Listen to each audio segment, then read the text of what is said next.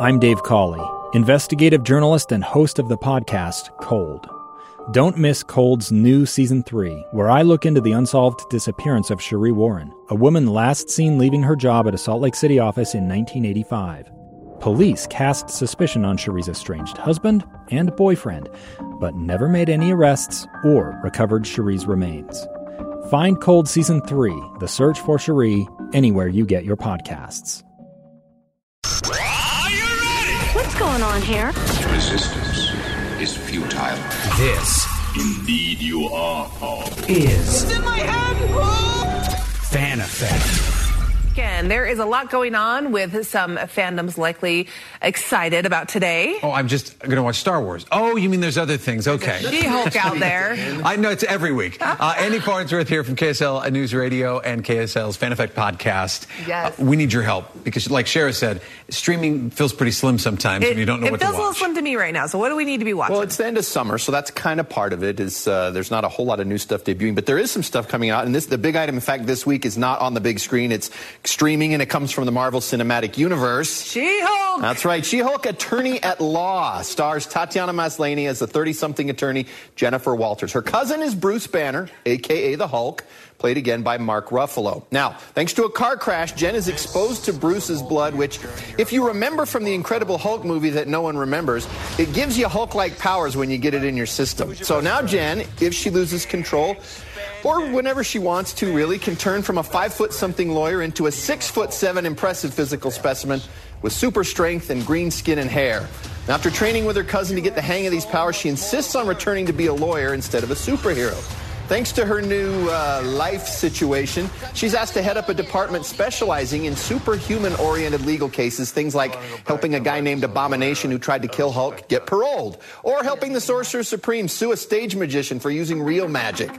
At the same time, she has to deal with other complications that come with having superpowers, you know, like dating.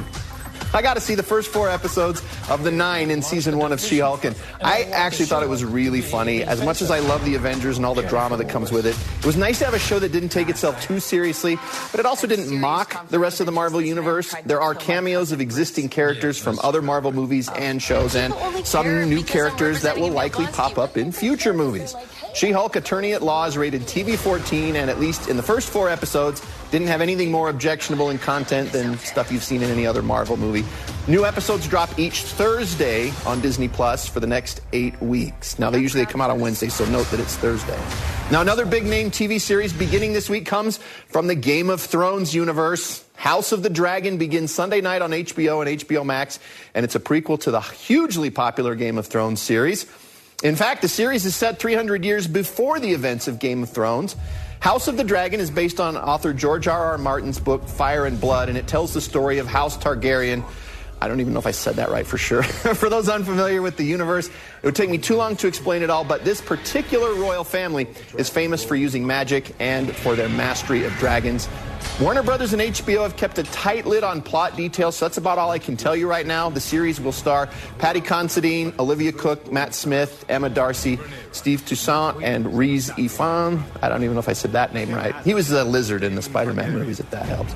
And a reminder that this is an HBO original, so it will not be appropriate for children, and it carries a TVMA rating. The series begins Sunday night and will drop a new episode each week, which you can watch live on HBO or stream on HBO Max at the same time. Now, staying with the dragon theme, but moving to a much more family friendly TV series about dragons, we have the latest season of Dragons, The Nine Realms. Now, this animated series is set in the world of How to Train Your Dragon, but it actually takes place 1,300 years after the events of the hugely popular DreamWorks movies, 13 centuries after Toothless, Hiccup, and Astrid. Dragons are now just a legend, but a massive opening in the Earth's surface appears, and kids of some scientists studying the anomaly discover that dragons have been hiding there. But it's a secret they have to keep to themselves to protect the dragons. If you haven't watched it, there's a pretty impressive voice cast. The animation isn't quite to the level of How to Train Your Dragon movies, but it'll be good enough to satisfy your kids who the show's aimed at. Dragons The Nine Realms is now in its third season, and it's rated TVG, so there's nothing parents need to be concerned about. All seven episodes of season three, as well as all of seasons one and two, are available to stream on Hulu. Now, switching over to Netflix, another very family friendly offering available this week is an adaptation of a popular Broadway musical about the difficulties of being an early teen. 13 the Musical stars Eli Golden as Evan, a 12 year old boy who just before his bar mitzvah has to leave everyone he knows in New York City to move with his mother, played by Deborah Messing, to Indiana following his parents' divorce. Now, Evan hopes turning his bar mitzvah into a massive party in his new hometown will maybe help him win some new friends. But he quickly finds that even as an outsider, he's not the only one dealing with the anxieties and social awkwardness of eighth grade. Evan's first friends turn out to be the unpopular kids, quote unquote. And uh, so while he's trying to impress the popular kids at school, he gets drawn into their drama, including a popular cheerleader's desperate plots to prevent a first kiss between her crush and her best friend. That happened to everybody, right? Quite honestly, this could be called Junior High School Musical. It is cute and harmless and innocent. It's got a diverse cast that doesn't feel forced. The kids are talented singers, and the songs, while none really stuck with me, were upbeat and energetic. There are some good messages woven into the story, but it really feels like a Disney Channel original type movie. 13 the musical is rated PG and safe for all ages. The movie is streaming only on Netflix. And finally, just in time for back to school, we've got a brand new animated short film featuring Charlie Brown and the Peanuts Gang available to stream. Lucy's school sees the whole crew anxious about summer coming to an end and having to start at a new school in the fall. So when Lucy finds out it's theoretically possible to test out of school if you know everything they're going to teach you through high school graduation, she decides she's going to just get her diploma right now. Thank you very much. Charlie Brown, Peppermint Patty, Linus, and all the rest love this idea, so Lucy starts her own school to prep everyone for the test with her as the teacher. But what she finds out is that teaching isn't as easy as it sounds. Lucy's school is actually billed as a love letter to teachers and an appreciation of the impact a teacher can have on a child. It also shows kids working together. They can overcome many of their fears and anxieties. It's another well made Peanut special, and don't worry, there's plenty of Snoopy in there as well. Lucy's School is rated TVG and is available to stream on Apple TV Plus. Now, also available this week, but I didn't have time for a movie in theaters called Beast that has Idris Elba and his daughters being chased by a wild lion. An anime movie also in theaters called Dragon Ball Hero.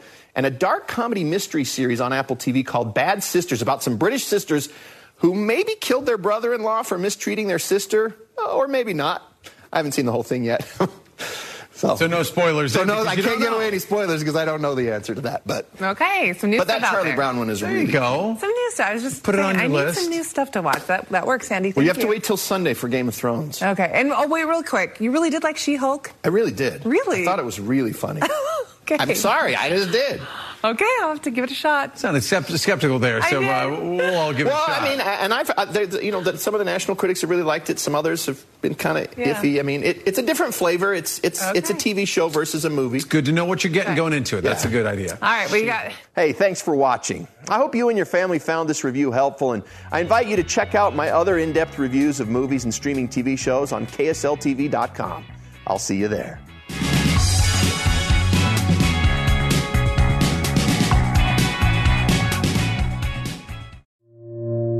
Two friends taking pictures of the rising full moon on a summer night. two teenage kids doing what teenage kids do. When a stranger with a gun and a death wish changed everything. It was violent, it was senseless, and I will never understand it. I will never accept it. I'm Amy Donaldson, and unfortunately, we're all too familiar with stories about how violence shatters lives. But what we rarely see is how they are rebuilt.